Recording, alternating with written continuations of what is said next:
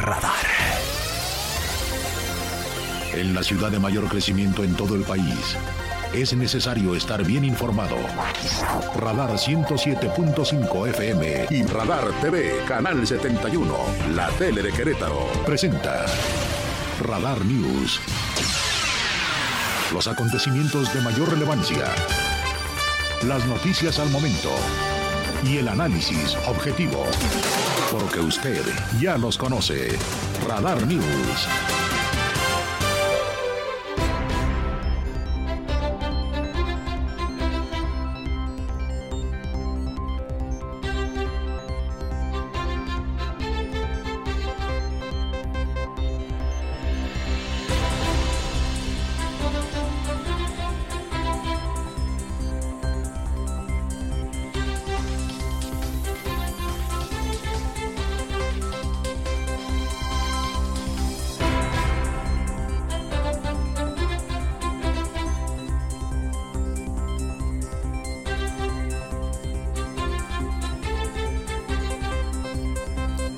¿Cómo están? Muy buenas tardes. La una y unos cuantos segundos en la capital queretana.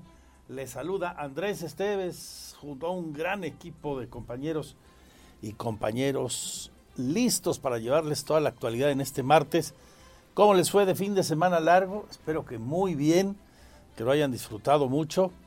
Por ahí saludé a muchos de ustedes que nos hacen el favor, que nos honran con su compañía, con su compañía aquí de lunes a viernes en el estadio, en la gran fiesta del regreso de la afición al Corregidora, prácticamente lleno, una gran fiesta y saludamos a varios de los ídolos del eh, aficionado queretano que pasaron por los colores albos en algún momento, igual Raúl Rico, que Margarito González, que el enorme Silvano Telles, el gran goleador de la segunda división, por supuesto Ronaldinho, Tiago Volpi, el Tito Villa, un personajazo, una gran persona, el Tito Villa, hoy comentarista en televisión, empresario, aquí se quedó a vivir, el buen Tito Villa, y, y otros muchos más. Luego ya vino el partido y pues nuestros gallos, como de costumbre, la afición los empujó al empate, ¿eh? porque qué limitado es el equipo. Quita usted al arquero, a Gil, este, hay un chico de 21 años interesante por ahí, Pablito Barrera, que sigue funcionando como un chamaco, y párele de contar, ¿eh? Qué, pobre equipo, qué gran afición y qué poquito equipo. Y qué poco interés, por no decir nada, de los directivos y dueños del equipo. Yo lo comentaba en mis redes sociales, eh, tuvo una repercusión importante el comentario que les hacía. No es posible que en la fecha del regreso de la afición al estadio, con la fiesta que se preparó por parte del gobierno del estado para tal fin, de los dueños nadie. El equipo sigue con una directiva pues a la mitad, mi querido Chuchote, ¿no? No hay presidente, es un en buen francés es un desmadre, dirían, ¿no? Los franceses. Bueno, no sé cómo lo dirían ellos, pero así me parece que lo debo decir yo, este, porque no hay, no hay otra explicación. Por lo demás, pues eh, el fin de semana largo con buen clima, salvo la noche del domingo. ¡Ah, qué frío hizo allá en el corregidor! Pero frío en serio. Bueno, Chucho nos tendrá, está de vacaciones mi querido Víctor Muñoz, un saludo a él. Chuchota Ramírez nos tendrá toda la información de los deportes antes que él y Roberto Sosa Calderón reciban la estafeta de este programa para platicarles en Radar Sports el más potente programa de la radio deportiva de esto, de la gran actuación del equipo mexicano de béisbol. Nos quedamos muy cerquita de la final, pero qué gran partido, qué grandes satisfacciones la de la novena mexicana, ni qué decir del checo, ¿no? Que ganó en Arabia Saudita el Gran Premio, el segundo de la temporada. Y lo que yo le compartí a usted hace algunas semanas, el checo si quiere ser campeón del mundo va a tener que afinar mucho la estrategia y atreverse mucho en las pruebas de clasificación. Porque Verstappen es un gran piloto, es, es una ráfaga, es una centella y poco solidario. Entonces, si Checo no sale primero, difícilmente va a ganar un gran premio, salvo un inconveniente técnico para Verstappen. El fin de semana ya le andaba, Verstappen salió de la posición 15, fue sumando, fue sumando lugares hasta meterse al podium en segundo lugar. Tercero fue el español Fernando Alonso, que es un super piloto, ahora trae coche, el Aston Martin, y se volvió a subir al podium, su podium número 100 del, del asturiano. Vamos a ver esto a lo largo de todo el, de todo el circuito, eh, de todo el campeonato de Fórmula 1, ya lo verá usted en una Fórmula 1 que si sigue como va, pues cada vez será más predecible, ¿no? Eh, hay una gran, gran distancia entre las escuderías, entre las dos, tres más potentes y el resto. Es muy, muy predecible y eso le hace daño a, un, a una justa deportiva. Eso le quita interés. Para nosotros está muy bien porque tenemos ahí a un piloto mexicano eh, tan bueno como el que más y, nos motiva, nos emociona, pero a nivel global yo no sé qué tanto en el mediano plazo le pueda afectar eso a la Fórmula 1. Por lo pronto nosotros pues a disfrutar de las maravillosas carreras que está haciendo el tapatío Sergio Pérez. Bueno, en lo más relevante del día a compartir con ustedes hoy, el presidente de la República habló de la lista que se publicó en los Estados Unidos de los países que eh, no respetan adecuadamente los derechos humanos. Y bueno, López Obrador dice muy en el tono del discurso que maneja el señor presidente cuando alguien refiere que las cosas aquí no van del todo bien en algún tema, en este caso derechos humanos, dice es pura, pura politiquería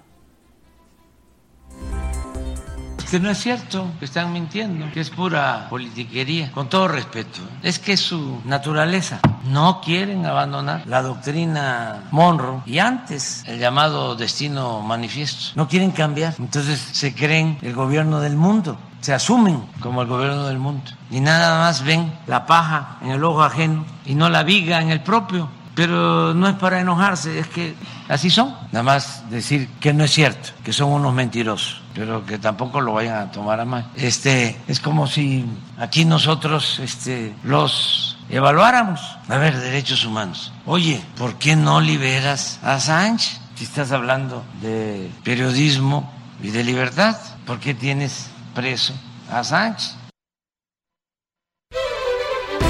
Juliana Assange dice el presidente, que así criticó al gobierno norteamericano acusando al Departamento de Estado de Norteamérica de mentir y hacer politiquería por aseverar que México atraviesa por problemas significativos en materia de derechos humanos. Y se refiere concretamente el Departamento de Estado en el reporte que entregó a los ejecutados, a las ejecuciones que se han vivido en los últimos años en nuestro país. Hay tensión en los Estados Unidos y de eso también habló hoy el presidente y se comenta mucho en la plana internacional. Hay tensión por la circunstancia que se está dando en este momento en Nueva York, el posible arresto de Donald Trump, el expresidente de los Estados Unidos, que ya sabe usted está buscando de nuevo contender por la presidencia de aquel país, competirle a Joe Biden, y el presidente señaló esto desde Oaxaca, donde fue hoy su mañanera. El presidente Trump, expresidente Trump, que lo van a detener, creo que hoy, por un asunto supuestamente, como dicen los abogados, presuntamente, sí, amoroso, este, que lo van a detener. Si fuese así, pues todo mundo sabría, porque no nos estamos chupando el dedo, de que es para que no aparezca en la boleta electoral. Y si digo esto es porque yo padecí de la fabricación de un delito, porque no querían que yo fuese candidato. Y eso es completamente antidemocrático, porque no se le permite al pueblo que sea el que decida, pero todo esto en plan de amigos. ¿eh?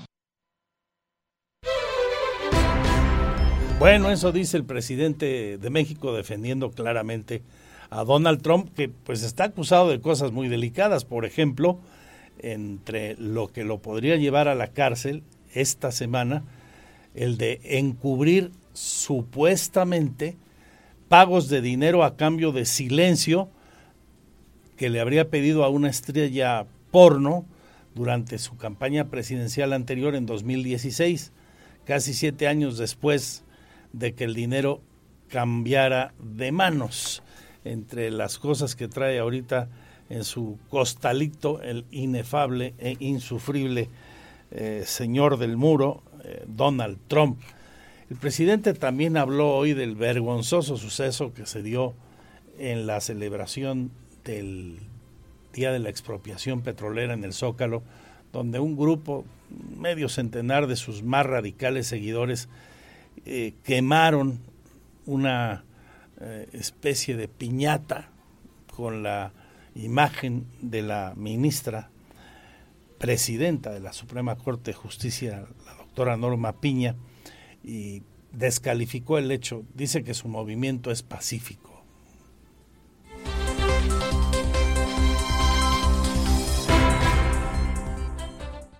No tiene este sentido. Ya yo ya expresé mi condena a este tipo de actos. Eh, no debería de repetirse y también no usarse con propósitos politiqueros, porque los conservadores andan eh, sopiloteando. Justamente como para a lo mejor mandar otro mensaje, pues no ya lo estoy mandando desde aquí, que no hay que este, llevar a cabo esos actos, nada de apología a la violencia, vernos como adversarios, no como enemigos, adversarios a vencer, no como enemigos a destruir. Y también que ya dejen los Claudios X González y los dirigentes de los partidos del bloque conservador y los medios de información, la mayoría de los periodistas famosos que ya dejen este, de estar este, con campañas negras en contra de nosotros. Y de lo más relevante hoy en la información local, este 21 de marzo, que además de conmemorarse el natalicio del presidente Benito Juárez, también se celebra la llegada de la primavera, muchos festivales, muchos eventos llenos de colorido y de ternura en los preescolares de Querétaro, especialmente hoy. Se han vivido, se están viviendo, de hecho, para los segundos turnos, además de la llegada de la primavera. También hoy es el Día Internacional del síndrome Down, el Día Mundial del Síndrome de Down, eh, que tiene como principal objetivo el crear conciencia en la sociedad sobre el valor que tienen estas personas. Desde aquí mi saludo, solidaridad y respeto para todos quienes hoy viven con el síndrome de Down y a sus familias que están ahí al pie del cañón con gran amor y cercanía a sus seres queridos. Vamos a platicar de esto. Hoy que dos cosas importantes en Querétaro ocurren, desde muy temprano se cerró a la circulación un carril más en la 5 de febrero, en un tramo de poco más de 700 metros entre Tlacote y hacia Zaragoza, reducción a un solo carril. Evite usted la zona, busque alternativas. Hoy el gobernador ofreció una rueda de prensa, ya se están eh, entiendo que institucionalizando eh, encuentros con los medios de comunicación y directivos de estos eh, cada lunes. Bueno, hoy fue en las instalaciones que ocupa temporalmente la Comisión Estatal de Aguas y ahí el gobernador habló de esto, dice que los avances en la obra de la 5 de febrero se comenzarán a notar de manera importante en las próximas tres semanas, después de tres semanas al tiempo de recordarnos que pues, son los días más complejos para la movilidad en esta zona de Querétaro y con sus efectos colaterales, eh, los que vamos a vivir durante estas tres semanas, un mesecito, decía Mauricio Curi, hoy de nuevo. Miren, la parte más, más complicada viene hoy en la noche, que es el cierre de un carril. El 21, como les decíamos, el 21 de marzo viene la parte más complicada. Son de tres a cuatro semanas muy complicadas, pero a partir de ahí ya se va a empezar a ver un gran avance y a, partir de este momento ya empezamos a empezar a ver los resultados. Hoy también el presidente Luis Nava habló de este asunto, expresó su solidaridad y la de el gobierno que encabeza con la sociedad y el proyecto del gobernador Curi. Se ha reducido el número de personas que están trabajando de manera presencial en el municipio. Más de 1.200 trabajadores del municipio ya desde hoy están haciendo trabajo en casa, home office, y la reducción de vehículos circulando por parte del municipio también es muy significativa. Pidió a la ciudadanía eh, ser solidarios con todo esto, eh, que nos comportemos de manera solidaria para que sea más llevadera la movilidad durante estos días complicados. También dio cifras de vehículos y oficiales que dejarán de estar circulando durante estos tres o cuatro semanas es el presidente del municipio de Querétaro, al que escuchamos ahora. Por eso, en el municipio de Querétaro, nos sumamos a la estrategia del trabajo de la oficina en casa, implementada por el gobierno estatal para reducir la cantidad de vehículos en circulación. Hoy queremos informarles que del 21 de marzo al 16 de abril, 1.755 empleados trabajarán bajo este esquema de oficina en casa o home office, como ya lo hicimos durante la pandemia. Esto aplica para el personal tanto de centro cívico como de delegaciones que desempeñan labores que pueden realizarse a distancia. Hoy también, 21 de marzo, ya las fotomultas que se levanten en el anillo vial Fray Junípero Serra tendrán sanción. Acabó la prueba piloto de solo una recomendación para moderar la velocidad. Ya a partir de hoy esas multas serán efectivas con sanción y llegarán a la casa del propietario del vehículo que sea infraccionado por la fotomulta por ahí de abril, nos dice el secretario de Seguridad eh, ciudadana. Bueno, estas son de las cosas que se marcan con la fecha de 21 de marzo como inicio de las mismas. En la página de sucesos vamos a platicar con un menor que está acusando a un maestro por haber eh, cometido contra él actos deshonestos. Es un chico de 15 años de Huimilpan que acusó haber sido víctima de abuso sexual por parte de un docente en la telesecundaria Felipe Carrillo Puerto. Hoy nos confirma que ya puso la denuncia eh, junto con eh, sus padres en la Fiscalía General del Estado. Así que todo esto a detalle de aquí y hasta las 3. Déjeme regresar y vuelvo con el sumario general de la información. En este martes también de Pulso de la Salud le tengo el reporte del COVID-19 que entrega cada semana la Secretaría a cargo de la doctora Martina Pérez Rendón. En la última semana, siete días, se sumaron 426 nuevos casos de esta enfermedad. Esto es lo que se nos está reportando. Quédese con nosotros, son ustedes lo mejor de nuestro programa.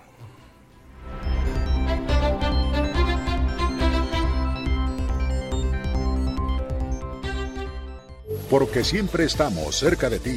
Síguenos en nuestras redes sociales. En Facebook, Radar News Querétaro. En Instagram, arroba Radar News 1075 FM. En Twitter, arroba Radar News 1075. Radar. Este es el resumen, lo más importante del día en Radar News es presentado por los más exquisitos platillos de comida tradicional mexicana de restaurante Hacienda Los Laureles. Vamos con el sumario general de la información este 21 de marzo, que, como le platicaba hace un momento, marca el inicio de la primavera, marca la ceremonia del natalicio del presidente Benito Juárez Hoy, en un rato más, el presidente de la República estará en Guelatao, la tierra del natalicio del Benemérito de las Américas. Ahí será el evento oficial. Por eso hoy el presidente estaba en Oaxaca, en la mañanera, en la capital del estado, y se dirigió con los temas de los que ya le compartí usted hace un momento, por si nos acaba de sintonizar. Dijo que si detienen a Donald Trump en Estados Unidos en los próximos días, se habla de que hoy pudiera ser la detención, es porque no lo quieren en la boleta electoral. Está pasando lo que a él le pasó o quisieron hacer con él, dijo el presidente, quien luego otra vez criticó al gobierno de Estados Unidos, a su Departamento de Estado, al que calificó de mentiroso y de hablar de pura politiquería por señalar en su informe reciente sobre derechos humanos que en nuestro país esos derechos estaban en este momento en riesgo. El presidente que también va a encontrarse hoy por la tarde, de hecho lo acompañará al evento de eh, la conmemoración del natalicio de Juárez, se encontrará con John Kerry, el enviado especial de la Casa Blanca para el cambio climático. Es la séptima visita de John Kerry a nuestro país.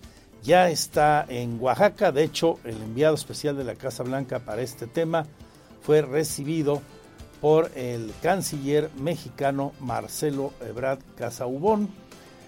Ahí está en este momento reunido en Oaxaca con el canciller también se reunió con el director de la Comisión Federal de Electricidad, el impresentable Manuel Bartlett Díaz, y el jefe de la Unidad para América del Norte de la Secretaría de Relaciones Exteriores, el señor Roberto Velasco. Más tarde se van con el presidente, ya le digo, a la ceremonia del natalicio de Benito Juárez, quien vino al mundo un día como hoy de 1806. También hoy se conmemora el Día Mundial del Síndrome de Down. Y aquí en Querétaro, este día, el gobernador del estado se reunió con medios de comunicación, lo hizo en la sede temporal provisional que tiene la Comisión Estatal de Aguas y habló de que en los próximos días se va a reunir con el gobernador del vecino estado de Hidalgo, Julio Menchaca Salazar, para que conozca adecuadamente el proyecto del acueducto 3 y tratar de eliminar los conflictos que se han dado con Hidalgo, porque por allá gente le está moviendo para pretendidamente, parte de aquellos, evitar que Querétaro construya el acueducto 3, dicen los de Hidalgo, con agua de su territorio, como si el agua en este país fuera de alguien en particular y no de la nación. Bueno, esto dijo Curi. No es solamente con él, también con el señor secretario de Gobernación. Hay una buena relación con el gobernador Hidalgo y, y decirles y pedirles que no se politice algo que no debe ser político, que debe ser el agua y que tenemos que buscar la forma en cómo podemos estar bien las dos partes. Este, por mi parte, yo buscar el agua para, para mi estado, para mi gente y lo que podamos apoyar a Hidalgo también. Y el gobernador habló del inicio de la parte más fuerte de la obra de la 5 de febrero. Ya saben, hoy reducción a un solo carril desde la zona de Tlacote y hasta Zaragoza, tramo de más de 700 metros. Pidió la comprensión de los queretanos y pues nos recuerda que efectivamente serán tres o cuatro semanas críticas, especialmente complicadas para la movilidad en la zona. Miren, la parte más, más complicada viene hoy en la noche, que es el cierre de un carril. El 21, como les decíamos, el 21 de marzo viene la parte más complicada. Son de tres a cuatro semanas muy complicadas, pero a partir de ahí ya se va a empezar a ver un gran avance y a, y a, y a partir de este momento ya empezamos a empezar a ver los resultados. Esto lo compartió hoy por la mañana en su rueda de prensa. Le tengo más sobre la misma a lo largo del programa. Y como le decía, a partir de hoy ya las fotomultas sí tendrán sanción económica en el anillo vial Fray Junípero Serra. De esto nos habla el secretario de Seguridad Ciudadana, quien nos comenta que para el 20 de abril comenzará el envío de las fotomultas a los domicilios de los conductores. Es Giovanni Elías Pérez. Y la tercera etapa, después del 20 de abril, bueno, ya estaría llegando directamente a los domicilios con el padrón que tenemos de ciudadanos, que, es un padrón de la base de datos de finanzas, ¿no? Anuncia el vocal ejecutivo de la Comisión Estatal de Aguas, Luis Alberto Vega, que van a reactivar pozos para hacer frente a la temporada de estiaje. A partir de este mes de marzo, pozos ubicados en la zona metropolitana. Va a incorporar más pozos, pozos que estaban dormidos o que estaban subutilizados aquí en la zona metropolitana de Querétaro los vamos a reincorporar durante este mes de marzo, los vamos a revivir, los vamos a reactivar. Cerca de 208 litros por segundo serán inyectados a la red eh, que no estaban siendo inyectados y que ayudarán a, a volver a tener ese equilibrio entre la oferta y la demanda. La UNAM Campus Juriquilla, a través del Instituto de Neurobiología, el muy respetado Instituto de Neurobiología de Querétaro, puso en marcha Cerebrarte. Es la Semana del Cerebro. Se lleva a cabo desde hoy y hasta el 25 en dos sedes, el Centro Académico y Cultural de la UNAM, ahí en Juriquilla, y también en el Gómez Morín, en el centro de la ciudad. Hay un amplio programa de pláticas y actividades interactivas y culturales. Nos lo anuncia Sofía Gutiérrez, quien es la maestra responsable de divulgación de la ciencia de la UNAM en Querétaro. Y hoy por hoy, pues es realmente ya un evento de mucha tradición para el público queretano, en el que lo que hacemos es venir con nuestra comunidad de científicos, de estudiantes, con las investigaciones que llevamos a cabo y compartir con la sociedad a través de juegos, de demostraciones, de conferencias, de divulgación, de charlas qué es lo que sabemos de nuestro cerebro y cómo sabemos eso del cerebro. Ese es el énfasis que me gustaría dar de manera más importante, que no solamente venimos a dar datos o a compartir datos, sino también cómo es que los científicos sabemos lo que sabemos. Entonces aquí van a poder el día de hoy conocer ustedes cuestiones como un resonador magnético, eh, que, bueno, realmente una maqueta del resonador magnético, que es una manera en la que los científicos ven el cerebro funcionar. Van a poder ver también distintas este, fotografías de las unidades de microscopía. En el reporte de COVID-19 de cada martes se sumaron en la última semana siete defunciones para alcanzar las 6.956 defunciones en Querétaro, nuestro más sentido pésame a las familias de todos quienes perdieron la vida a causa de esta pandemia. El número de nuevos contagios, 426. Así las cosas. En este momento no hay eh, reportados pacientes graves, afortunadamente, y la ocupación hospitalaria en Querétaro está en rangos eh, bajos como se ha venido manejando en las tendencias de las últimas semanas. Ahí la gente de Radar TV está viendo en la imagen del 71 Radar TV en Easy, eh, la imagen a la que doy lectura para usted que nos escucha en la radio. En información de nuestros municipios, el presidente municipal confirma aquí en Querétaro que su municipio se suma, su gobierno, a la estrategia del Home Office para reducir la circulación de vehículos en la zona de 5 de febrero y en las vialidades próximas, aledañas. Esta estrategia se lleva a cabo, dice Nava, del 21 de marzo, o sea, de hoy, y hasta el 17 de abril y por cuatro semanas. Y nos pidió solidaridad a todos también, además de dar datos específicos de la estrategia en materia de reducción de vehículos circulando, vehículos del municipio, vehículos oficiales, a lo largo de todos estos días. Por eso, en el municipio de Querétaro, nos sumamos a la estrategia del trabajo de la oficina en casa, implementada por el gobierno estatal para reducir la cantidad de vehículos en circulación. Hoy queremos informarles que del 21 de marzo al 16 de abril, 1.755 empleados trabajarán bajo este esquema de oficina en casa o home office, como ya lo hicimos durante la pandemia. Esto aplica para el personal tanto de centro cívico como de delegaciones que desempeñan labores que pueden realizarse a distancia. Es una cantidad importante ¿eh? de elementos de trabajadores del municipio que ya hoy laboran desde casa. Que se dice el presidente que son 1.755. Si no me falla la memoria, la nómina del municipio de Querétaro anda en las 5.000 personas.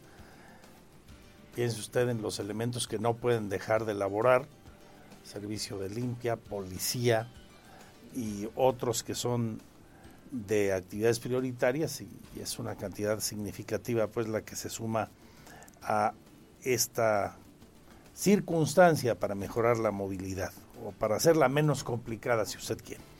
Hablando de la Secretaría de Movilidad, por cierto, hoy su titular Rodrigo Vega Maestre informó sobre el operativo para la reducción de velocidad en el tramo municipalizado de la carretera 57 y nos da su balance de infracciones ya levantadas ahí.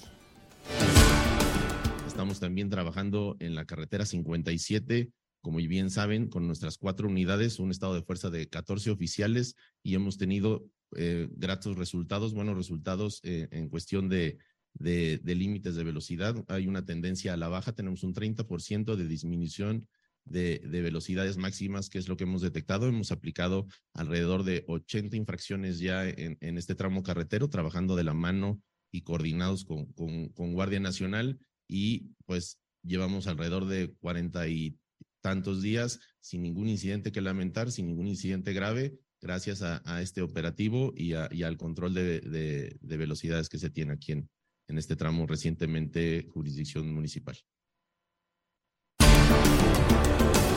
En Economía, Finanzas y Negocios, nuestro estado será la sede de la tercera edición del Vintage American 2023.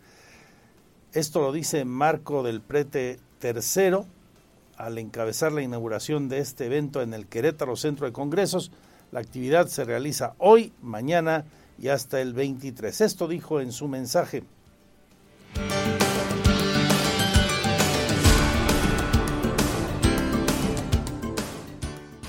Primero de agradecimiento por confiar en Querétaro para llevar a cabo la tercera edición de Green Tech América y no solo por lo que representa organizar un evento eh, temático, un evento sectorial que atrae, atrae visitantes, atrae turismo, atrae expositores, pero lo más importante para el Estado nos permite abrir un, escaparate de promoción de nuestro Estado ante los, los más de 200 expositores y el número importante de visitantes que estarán llegando a, esta Green Tech América. En la página de Política y Políticos, el dirigente estatal del Partido Verde, el arquitecto Ricardo Astudillo, indica que ya dieron respuesta a la denuncia en contra del Verde por presuntos actos anticipados de campaña luego de que organizaran un evento a favor de la jefa de gobierno de la Ciudad de México, Claudia Sheinbaum, y fueran denunciados por el PAN. Ya fui notificado, es un tema que ahora sí que por las propias recomendaciones del instituto y de los abogados es un tema que se les voy a dar eh, ya la información en cuanto vayamos avanzando. Te puedo decir que, que, sí fui notificado, y, pero también ya contestamos. ¿Por actos anticipados de campaña o por qué igual fue el motivo? Por actos anticipados de campaña para la eh, eh, maestra Claudia Sheinbaum. En la página de sucesos, un tema de nuevo muy lamentable para compartirle. Platicamos con un menor el día de hoy, un chico de Huimilpan, estudiante de una telesecundaria allá, la Felipe Carrillo Puerto, que ya presentó hoy una denuncia ante la Fiscalía General del Estado junto con sus tutores. Él acusa a uno de sus maestros de haber sido víctima de abuso sexual este es el chico, obviamente con la voz distorsionada, es parte de la entrevista que le vamos a presentar aquí. Este, mandé a la policía con mi celular, eh, eh, pero, pero eh, decide aventar mi celular, que de hecho se estrelló, se estrelló demasiado, ahorita está trabado, eh, y de ahí, y de ahí, y de ahí eh, estaba escuchando que pasaba en carros, entonces eh, no, no, no, no, no sabía si, si levantarme o no, eh, pero después que escuché que vi una moto, me agarré de balón, eh, le, dije aquí, le voy, voy a gritar para que me ayude. Otra terrible historia. Bueno, en contraste, los deportes con Chucho Ramírez, Oli Lara con el mundo de la cultura y los espectáculos. Ya viene, es el sábado, sábado 25, el concierto en Son de Paz. Regresó el fútbol con público al Estadio Corregidora el domingo. Ahora regresan los eventos masivos, los conciertos. Es una actividad muy padre que vamos a disfrutar gratuitamente los queretanos. Ahí estará Radar entre los grupos presentes desde las 5 de la tarde de este próximo sábado. Poperos, Triunfadores, Mercurio.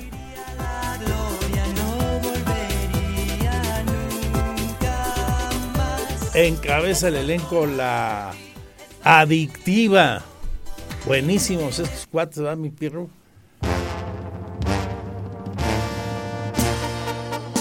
La adictiva estará. Ya la, la Regina ya está bailando ahí, nuestra máster en Radar 71 de Wish Radar TV. Eh, se va a poner bueno con el zapateado ahí en la banda, la, una de las más populares de México. Entre las tres, ¿no? Más populares. Sin duda, la adictiva.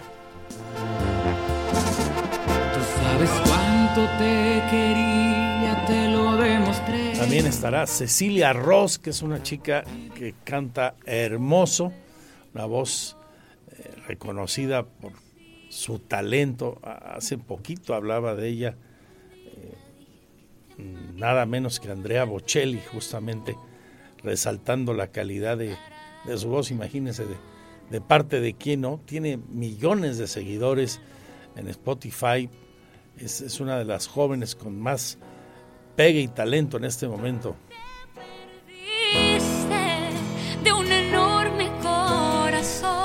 Bueno, Poder del Norte, Poder del Norte va a estar ahí, también con Carolina Ross, La Santanera, bueno, se va a poner el bailongo a todo dar. Tenemos de una vez cinco pases dobles, llámenos aquí a los teléfonos de radar. Dicen que nos están escuchando aquí en la segunda Radar News. Cinco pases dobles, las primeras cinco llamadas, porque ahí está siempre Radar en los grandes eventos. Y estará, por supuesto, este día 25 en el Mundialista Estadio Corregidora de Querétaro. Por cierto, hoy en la entrevista, el gobernador en su rueda de prensa habló del, del evento, habló también de la visita de Ronaldinho ante las especulaciones de que si le habían pagado o no, que si 100 mil, que si 50 mil, que si 200 mil dólares. El gobernador categórico, leo aquí en andresesteves.mx, descartó tal cosa. Mauricio Curi aseguró que el gobierno no aplicó recursos para la visita del astro brasileño el domingo.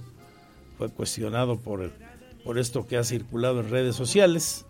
Dice que él aceptó venir a Querétaro en una invitación que le formuló en su momento el propio Curi a través de una carta. Es un hombre con calidad humana y ayudó mucho para mejorar la imagen de Querétaro con su presencia aquí. No hubo un solo centavo y me llama la atención que hay gente que quiere como politizar o sacar raja política de todo y circula esa versión, dice Mauricio Curi. Leo aquí, ya le digo, en nuestro portal. Quédese con nosotros hasta las 3. Le recuerdo mi Twitter, arroba Andrés MX, fanpage Magazine TV Cro o también la fanpage Andrés Esteves .mx, que es la misma dirección de la web con las noticias y nuestro canal en streaming las 24 horas. Bienvenidos, bienvenidas, el detalle y más. y vas a llorar porque tú a mí jamás supiste valorarme, te vas a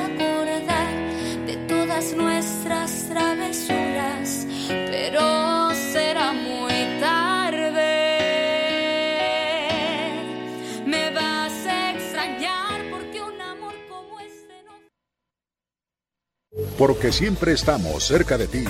Síguenos en nuestras redes sociales. En Facebook, Radar News Querétaro.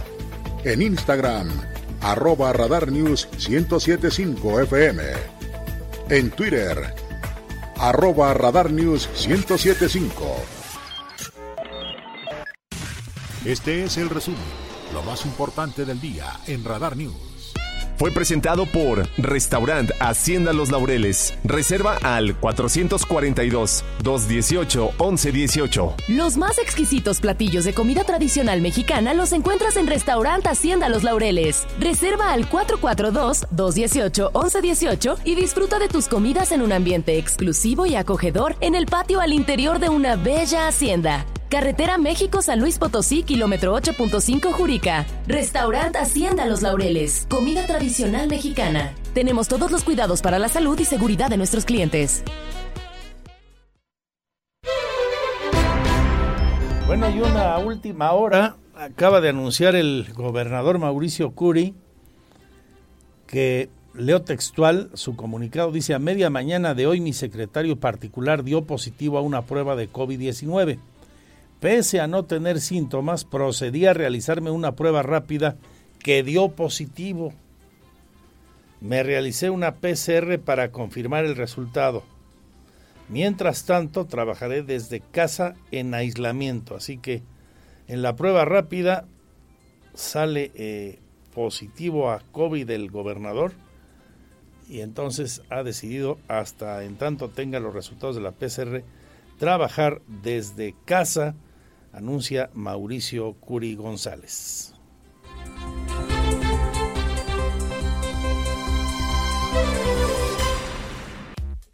21 de marzo, Día Internacional del Síndrome de Down. Cada 21 de marzo se celebra el Día Mundial del Síndrome de Down, cuyo principal objetivo es crear conciencia dentro de la sociedad acerca del valor que tienen estas personas a pesar de su discapacidad intelectual. Asimismo, se pretende reivindicar sus aportaciones a la sociedad, derechos e independencia para la toma de sus propias decisiones y crecimiento personal. El Día Mundial del Síndrome de Down se celebra desde el 21 de marzo del 2012 por un decreto establecido por la Organización de las Naciones Unidas. La elección es debido al proceso de división genético denominado trisomía 21. El día 21 del mes 3 del año se usa para simbolizar esta trisomia. El síndrome de Down no es una enfermedad como la mayoría de las personas creen. Se trata de una condición o trastorno cromosómico que ocurre cuando aparece una alteración o material genético extra en el cromosoma 21, generando discapacidad intelectual. De acuerdo a datos de la Organización de las Naciones Unidas, esta condición ocurre entre uno de cada 1100 recién nacidos. Todavía no hay explicación de por qué existe material genético extra en estas personas, aunque se sospecha que puede deberse a un proceso de división defectuoso que da como resultado un cromosoma más llamado trisomía 21. La consecuencia más evidente es un desarrollo incompleto a nivel cerebral que provoca discapacidad intelectual y algunos trastornos físicos que afectan el sistema digestivo y también ocasiona daños en el corazón. En la celebración de este efeméride, anualmente se selecciona un tema central. Para el año 2023, el lema del Día Mundial del Síndrome de Down es Con nosotros, no por nosotros. Se trata de un enfoque de la discapacidad basado en los derechos humanos y no en la caridad, como tradicionalmente ha venido siendo. Las personas con discapacidad no deben ser objetos de caridad merecedoras de compasión, sino que se les debe reconocer sus derechos y acceder a las mismas oportunidades que los demás. Son muchas las historias conmovedoras de niños, jóvenes y personas adultas con esta condición que han podido abrirse camino en una sociedad cada vez más competitiva y exigente. Te doy algunos ejemplos inspiradores. Este es el caso de la reconocida diseñadora guatemalteca Isabela Springmuth, quien a pesar de su condición está rompiendo estereotipos en el fascinante mundo de la moda. Es una joven de tan solo 20 años que con su talento ha demostrado que no hay límites ante la adversidad Otro caso interesante es del famoso actor español Pablo Pineda, un joven que se ha convertido en un verdadero ejemplo de superación, siendo galardonado como mejor actor en el Festival de Cine de San Sebastián. Además, es el primer licenciado europeo con síndrome de Down. El Día Mundial del Síndrome de Down es la fecha oportuna para dar un merecido lugar a todos los niños, jóvenes y adultos que nacen con esta condición. Es un día para celebrar la vida, pero también la diversidad, donde es importante el respeto, la tolerancia y la aceptación para que alcancemos la felicidad plena como sociedad. Para Grupo Radar, Adrián Hernández. Teatro, cine, conciertos. El show business en Querétaro en Radar News Entertainment. Excelente martes, muy buenas tardes Andrés y a todos los radioescuchas de Radar News. Mi nombre es Olivia Lara y les presento la sección de cultura y espectáculos. El poeta mexicano Jorge Varela gana el décimo premio de poesía Jovellanos de España. La posibilidad de la IA del mexicano Jorge Varela ganó este martes el décimo premio internacional de poesía Jovellanos de España. El mejor poema del mundo, galardón al que optaban cerca de 2.000 poemas de autores de 47 países. Varela, estudiante de letras hispánicas en la Universidad Autónoma Metropolitana Unidad Iztapalapa, trabaja de asistente editorial y formador digital en la Gaceta Proyecto Literal y ha publicado ya varios poemarios como Viernes 13 y 13 Musas. El fallo dado a conocer en el Día Mundial de la Poesía destaca la conmovedora reflexión que la composición ganadora hace sobre nuestros límites y la grandeza que pugna dentro de ellos, utilizando la máquina humanizada.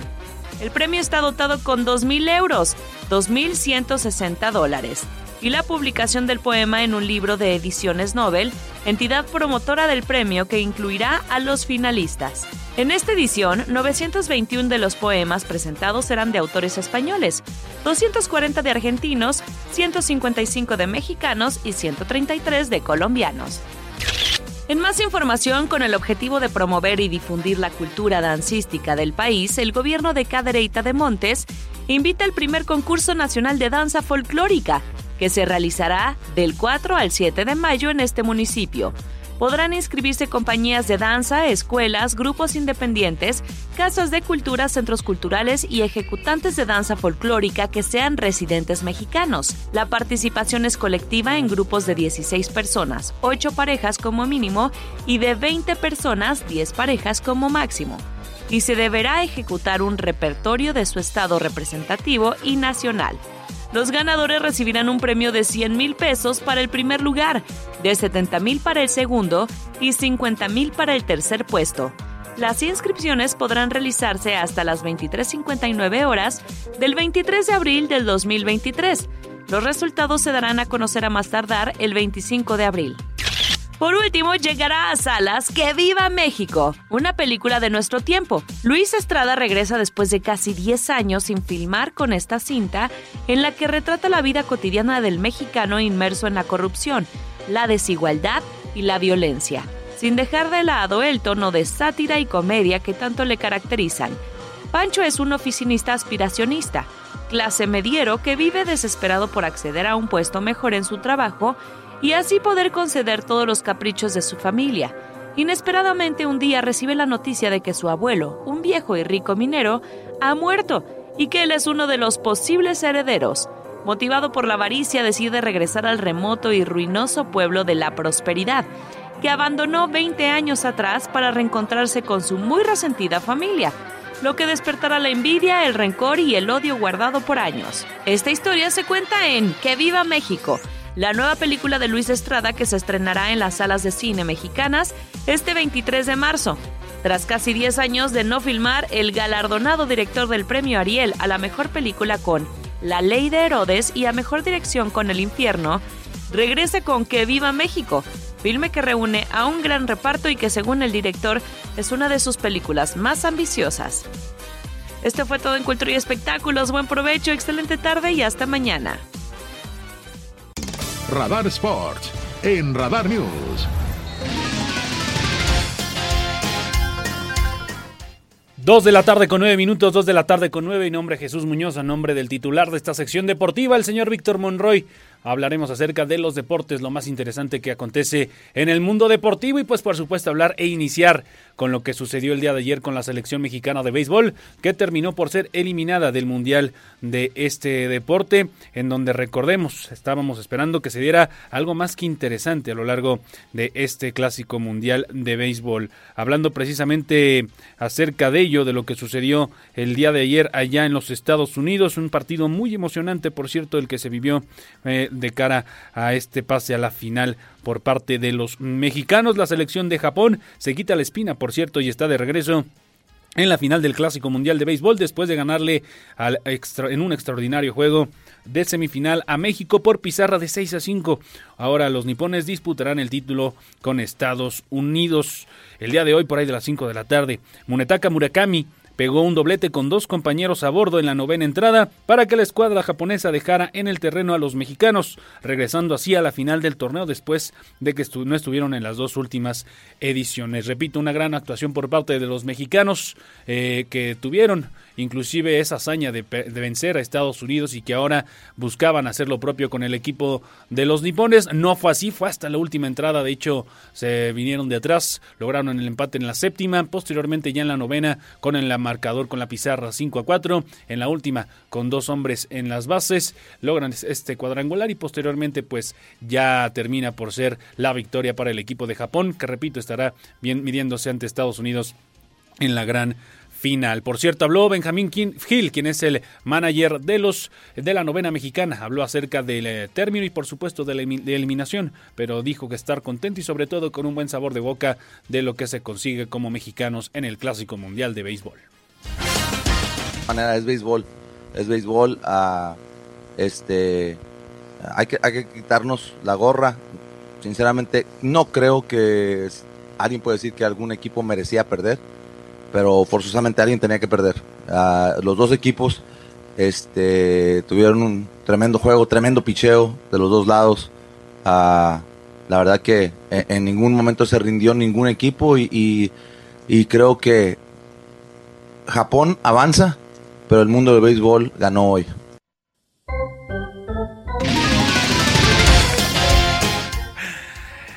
Palabras del manager de la novena mexicana que el día de ayer terminó por ser despedida, por ser eliminada del Clásico Mundial de béisbol. También hablar de la otra selección mexicana, esa que no nos ha dado tantas alegrías por lo menos en los últimos 20 o 30 años en comparación a lo que sucedió con la de béisbol, pues por fin esta semana la selección mexicana de fútbol estará debutando como con su nuevo director técnico, Diego Coca, próximo jueves en contra de Surinam a las 6 de la tarde. Recordemos estos partidos programados por el tema de Nations League y posteriormente en contra de Jamaica el próximo domingo a las 6 de la tarde en el Estadio Azteca. ¿No habrá manera de que se lleven a los beisbolistas? Yo creo que sí, valdría la pena. ¿Cómo ves? Sí, yo, yo los mandaría. ¿De plano? Y con los nueve, no necesitan más, con esos las alarman, no necesitan ser los once. ya no saben, ¿no? Pero bueno, para ganarle a Surinam. Sí, yo, ya ni es que yo ya es un volado, ya ni se sabe con esta selección. Muy bien. Pero hay que darle el beneficio de la duda al nuevo director técnico de la selección mexicana, Diego Coca, que debuta el próximo jueves. Por lo menos ya fue más sensato en la convocatoria. Sí, sí, sí, Por, lo menos ahí ya. Ya dándole eh, serenidad y tranquilidad a sus jugadores. De hecho, los europeos van a estar hasta Jamaica. Abona su buen juicio. Sí, esperemos que así lo sea y que no sea solamente una un, una flor de solamente un día. Ah, entonces, no, hasta que los dueños del balón le digan, metes a este y convocas a este y al otro y al otro.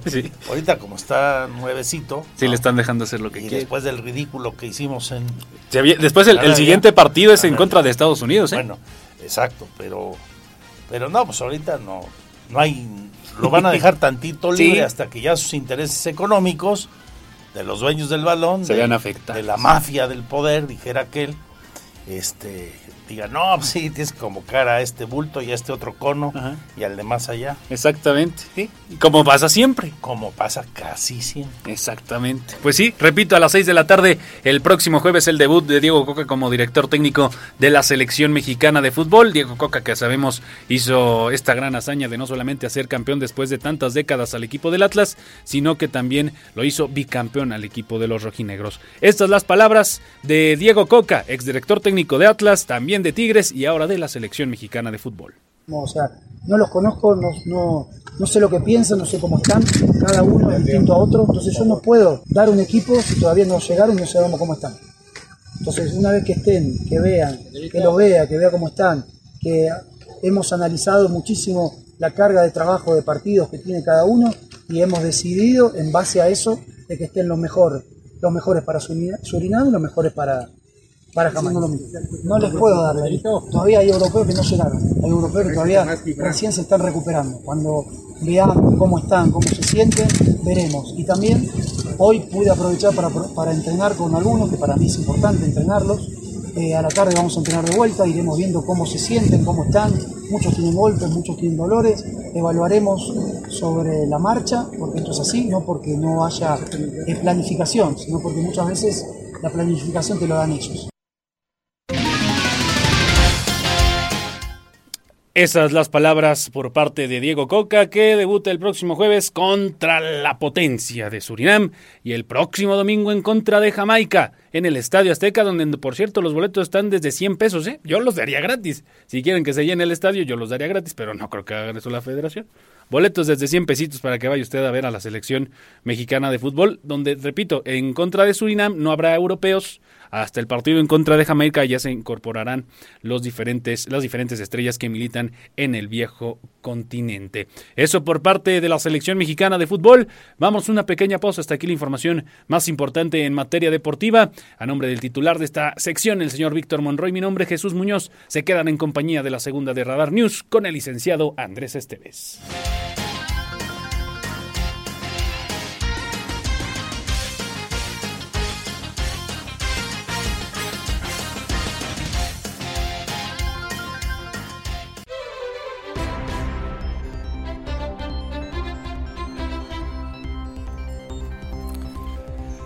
Gracias por seguir con nosotros. Bueno, le compartí a usted hace un rato, la última hora, hoy el gobernador Mauricio Curi eh, compartió hace un ratito en su cuenta de Twitter que de acuerdo a una prueba rápida que se acaba de realizar, salió positivo a COVID.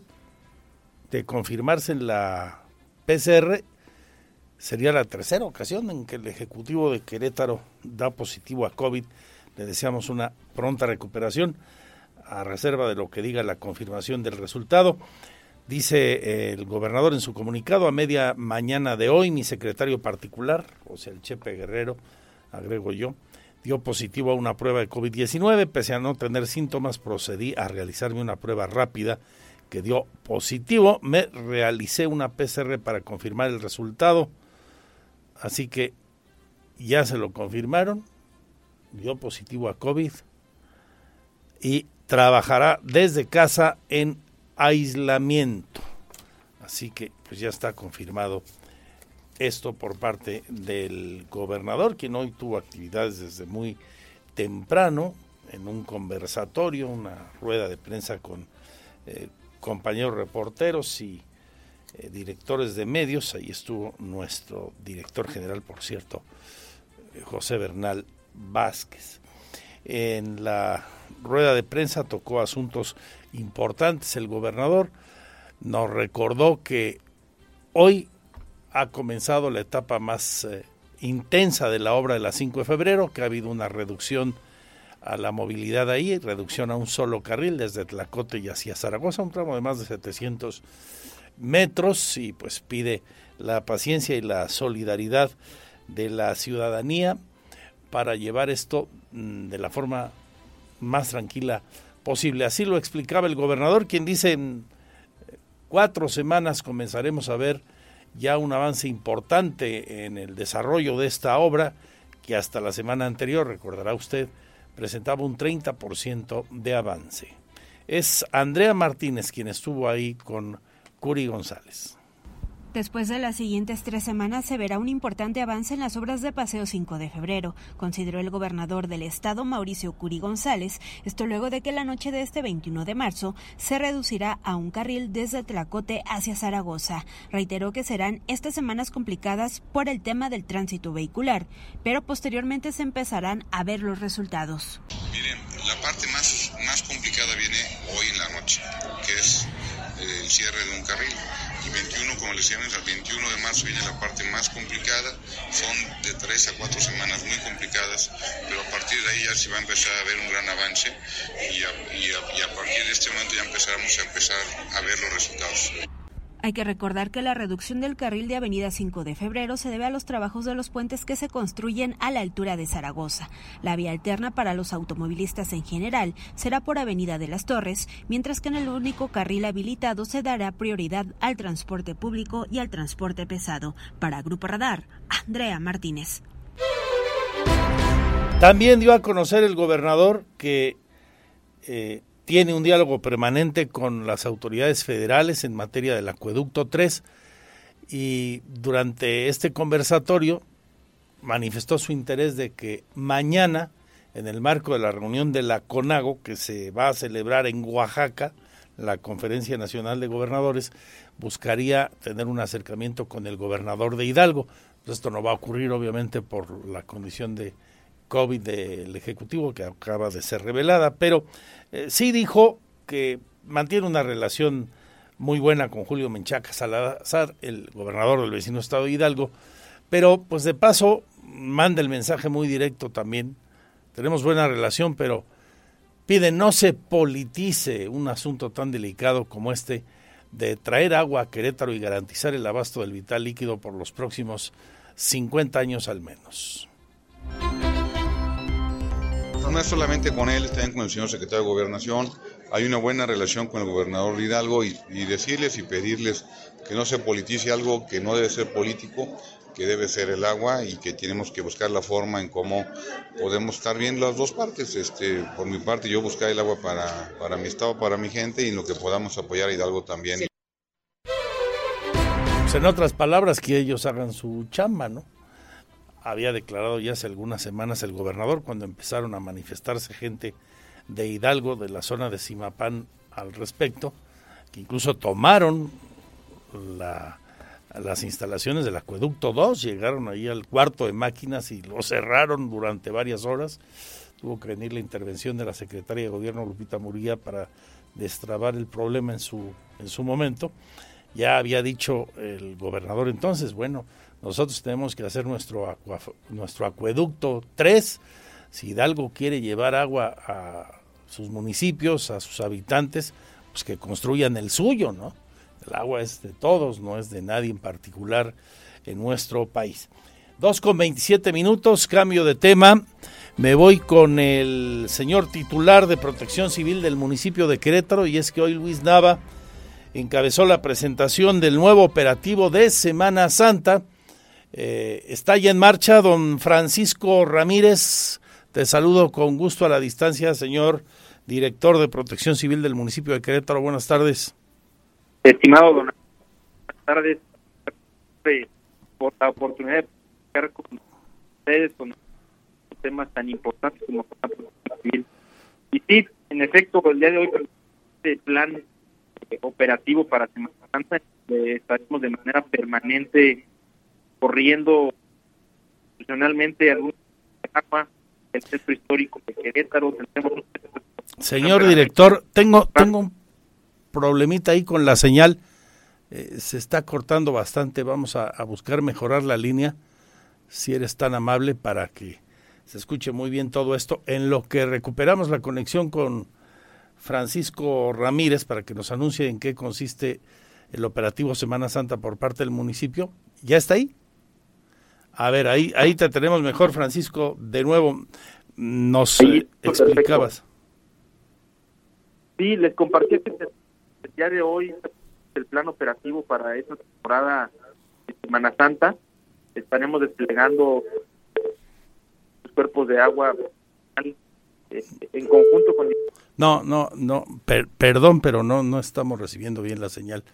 Operativos en cuerpos de agua nos decía. Mientras, este, vemos qué podemos hacer con, con esa señal, por favor. Vamos con otro asunto importante. Atención a todos los automovilistas. Le venía comentando desde el inicio del programa. A partir de hoy ya las fotomultas sí tendrán sanción. Recordemos que la primera etapa de fotomultas es en el anillo vial Fray Junípero Serra, ahí se instalaron las videocámaras. Bueno, desde hoy, quien se ha captado a exceso de velocidad por estos equipos ya será infraccionado en lo económico. Las eh, respectivas sanciones podrían comenzar a llegar a los domicilios de los dueños de los vehículos a partir del próximo 20 de abril. Todo nos lo explica el secretario de Seguridad Ciudadana, el señor Giovanni Elías Pérez. A partir del 20 de abril, como parte de una tercera etapa, se comenzarán a mandar las fotomultas a los domicilios de los conductores que rebasaron los límites de velocidad permitidos en el anillo vial Fray Junipero Serra. Esto luego de que a partir de este 21 de marzo se comenzaron a cobrar las fotomultas.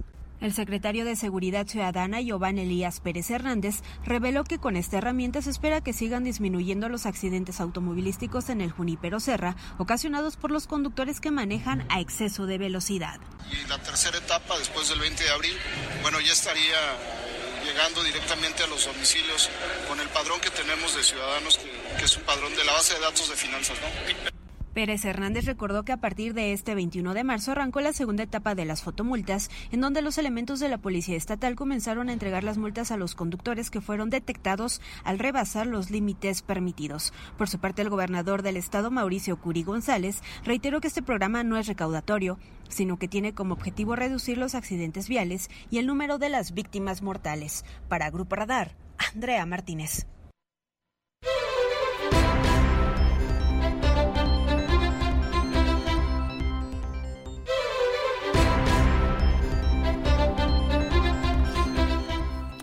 Bueno, y a propósito de las multas, que a partir de hoy ya traen sanción económica eh, en el anillo vial Fray Junípero Serra, voy a otro punto de la ciudad, en este caso la carretera 57, ahí ya desde hace varias semanas, en este tramo municipalizado de esa la carretera más importante del país, se están aplicando sanciones económicas.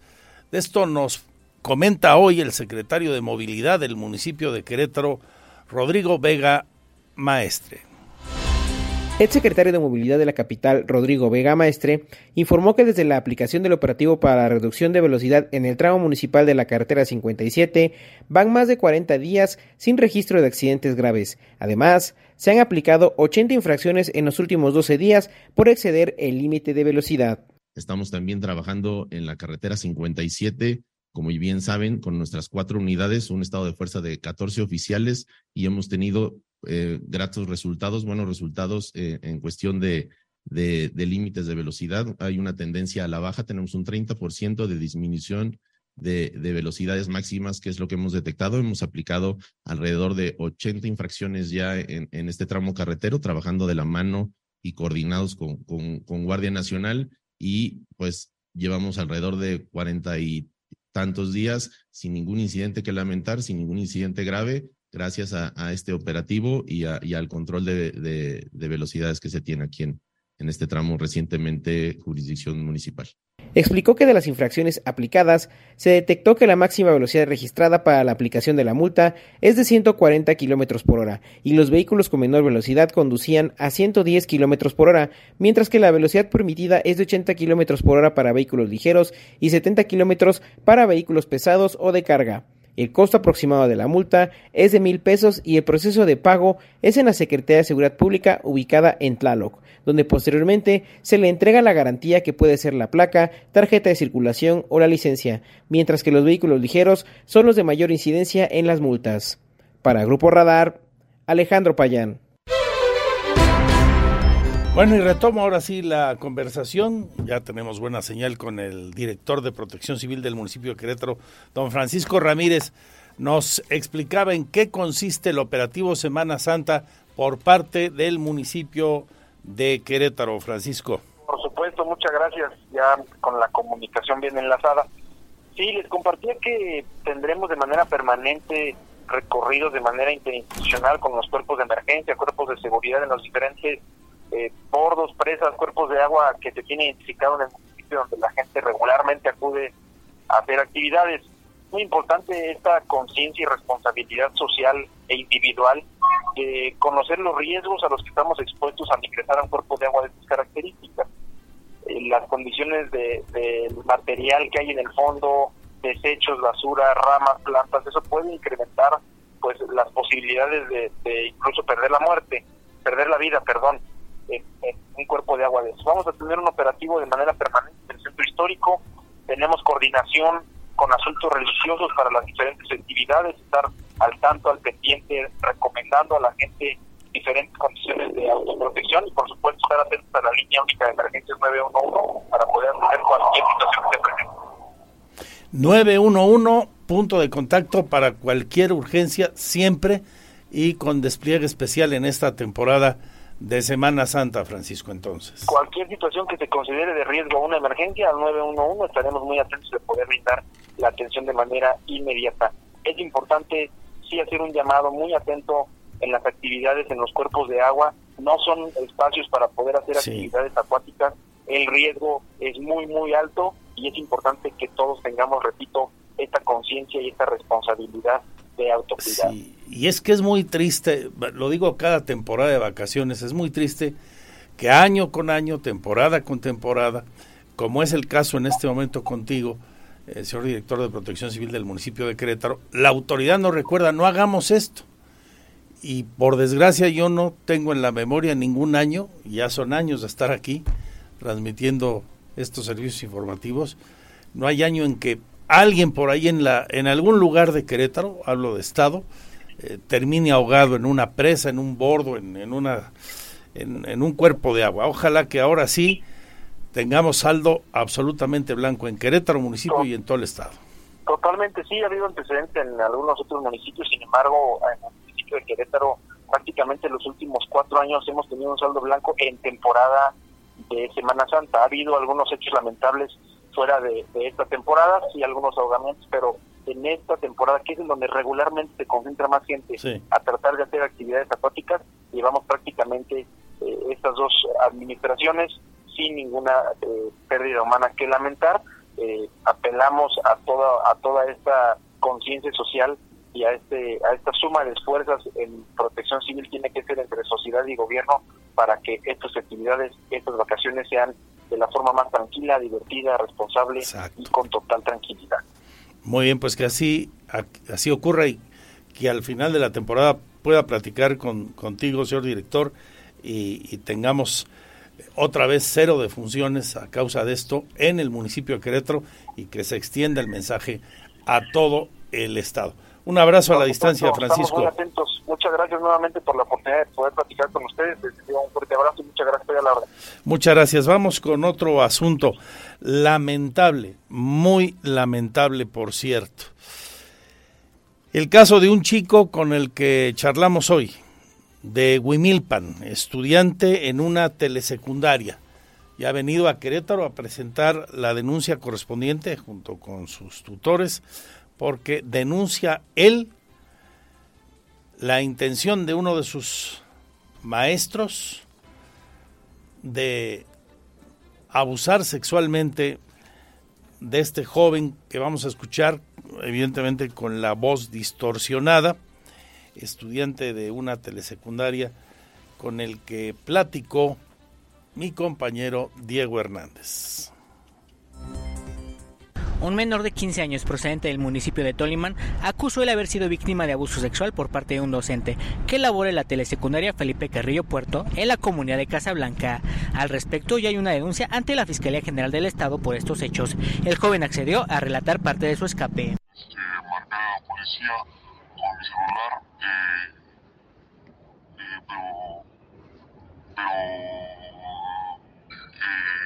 Decide aventar mi celular, que de hecho se estrelló, se estrelló demasiado, ahorita está trabado, eh, y de ahí, y de ahí, y de ahí eh, estaba escuchando que pasaba en carros, entonces eh, no, no, no, no, sabía si, si levantarme o no, eh, pero después que escuché que vi una moto, me agarré de balón and, and, and mercy upkeep Esta agresión fue fuera del espacio escolar. Sin embargo, Jesús N. presuntamente abusó de su posición de poder en contra de este joven, que relató los hechos de los que fue víctima, que incluyen más allá de tocamientos. Se conoce por parte de la UCEBEC que ya se inició una investigación por parte del órgano interno de control para así deslindar responsabilidades. Esto aparte de la carpeta que ya se tiene por parte de la Fiscalía General del Estado. Para Grupo Radar, Diego Hernández.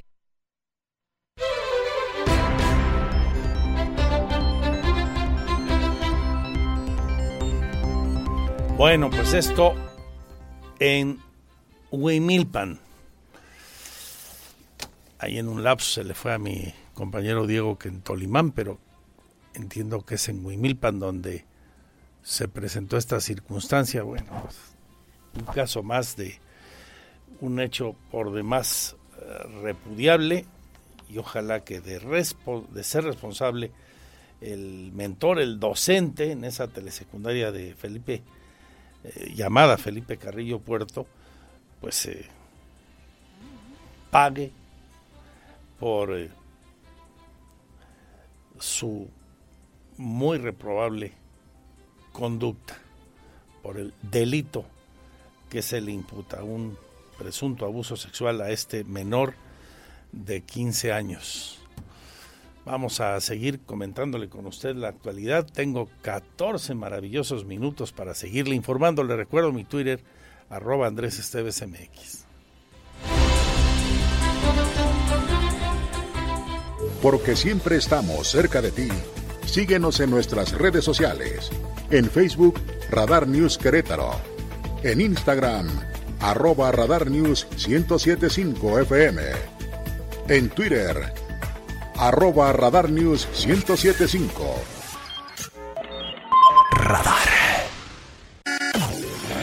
En GreenTech Américas, encuentra la clave del éxito de la horticultura del 21 al 23 de marzo en el Centro de Congresos Querétaro. Presenta el reporte vial y el clima en Radar 107.5 FM.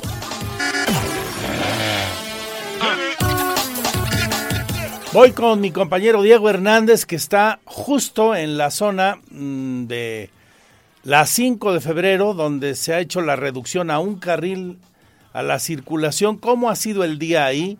¿Cómo está en este momento la situación de movilidad en la zona? Diego, buenas tardes. ¿Qué tal? Muy buenas tardes, Andrés. Así es, nos encontramos aquí en este lugar donde se dará esta reducción de carril que va a recorrer desde Avenida Tlacote hasta Avenida Zaragoza, es donde se va a dar esta reducción de carriles. Nos encontramos aquí, pues hay carga vehicular, sin embargo está fluyendo, a pesar de que sí hay carga vehicular, está fluyendo lentamente. Ah, mientras pasaba por la zona cerca de, del centro empresarial El Medievo, ah, hay un choque entre una camioneta y un auto compacto, cuestión que está causando un embotellamiento ahí, sin embargo, está circulando con normalidad, ya que pues ahorita ya se movieron a un lado estos dos vehículos y están esperando a la seguridad aseguradora. Y a pesar de eso, pues se ve, por el momento se encuentra pues bastante fluyendo la zona. Nada más sí hay que recalcar de durante estos trabajos ya está la señalética, ya está la señalética que le indica a los conductores primero que se dé el uno a uno en esta vialidad para las personas que se eh, vayan incluyendo ahí. Y también pues este pues la señalética del cierre de estos carriles. También recordar que la personas que van de Avenida Tlacote para incorporarse a Avenida 5 de Febrero, ya está cerrado ese carril. Ellos ya tendrán que desviarse desde este momento, pues a Avenida de las Torres para incorporarse hacia el sur de la ciudad. Es de los bloqueos que ya hay actualmente. Las personas que vienen de Avenida Tlacote ya no podrán incorporarse directamente a Avenida 5 de Febrero. También recordar que el secretario de Desarrollo Urbano y Obras Públicas mencionó que hoy a partir de las 10 de la noche inician estos trabajos donde se reduce a un carril y recordar que solamente por esta zona de Avenida Tlacote hasta Zaragoza podrán pasar este los vehículos de carga y del transporte público, pero por el momento pues va va fluyendo los vehículos y pues será en las próximas horas que se dé este cierre, Andrés. Es el reporte a partir de las 10 de la noche será más pesado. Claro, hay menos tráfico a esa hora, pero ya mañana lo notaremos todo todo el día. Pero eh, como bien señalas, ya hay la desviación en esa zona de Tlacote y hacia Zaragoza. Gracias, eh, Diego. Muy buena tarde, Andrés. Un abrazo.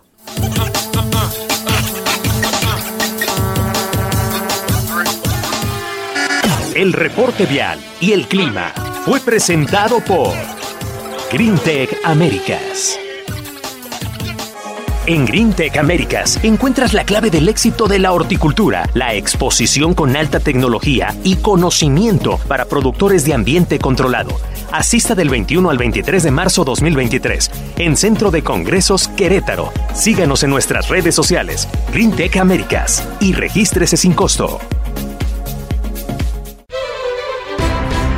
Tenemos una última hora. Bueno, ya le contestó, no se tardó mucho el gobierno de Estados Unidos y en particular el Departamento de Estado en responder a los calificativos del presidente hoy por la mañana. López Obrador calificó como mentiroso y pura politiquería el informe sobre derechos humanos del Departamento de Estado de Estados Unidos, el informe que este lunes publicaron y que advierte que la impunidad y las bajas tasas de enjuiciamiento en México son una preocupación creciente y señalando directamente al presidente López Obrador por desacreditar a periodistas y activistas y presentarlos como parciales, partidistas y corruptos. Y el presidente hoy por la mañana, ya le digo desde Oaxaca, dijo que ese informe era mentiroso y pura politiquería. Bueno, hace un rato el eh, Departamento de Estado de Norteamérica defendió su informe anual en el mundo tras las críticas recibidas por el presidente, quien además dijo que los norteamericanos se sentían los policías del mundo. El vocero y viceportavoz del Departamento de Estado, Bendant Peitel, expresó en rueda de prensa, nosotros no escondemos los problemas debajo de la alfombra. Nosotros nunca hemos dicho que seamos el gobierno del mundo ni nada de ese tipo. Quien recordó que el Departamento de Estado está obligado a elaborar cada año este documento para el Congreso de los Estados Unidos. Afirmó que la participación de miembros de la policía, del ejército y de otras instituciones en serios actos de corrupción y en asesinatos arbitrarios suponen un reto para México y por eso es que aparece en el informe. Esa es la respuesta que acaban de dar hace apenas unos minutos. Bueno, se quedan con Radar Sports, el más potente programa de la radio deportiva. Saludos a Víctor Monroy, hoy Chucho Ramírez con Roberto Sosa Calderón. Soy Andrés Esteves, a nombre de mis compañeros y compañeras. Gracias, un saludote a Lina Salinas, que sigas muy bien. Y aquí nos escucharemos mañana, Dios mediante. Salud y suerte, adiós, adiós. Si un día dije que te amaba, no lo vuelvo a repetir. Las horas en la madrugada, cuando no podías dormir. Ahora está usted bien informado. Radar News. Los acontecimientos de mayor relevancia, las noticias al momento y el análisis objetivo. Escúchalo por el 107.5 FM Radar y velo por Radar TV Canal 71, la tele de Querétaro. Usted ya los conoce. Radar 107.5 FM. Lo esperamos en nuestra próxima emisión. Radar en operación.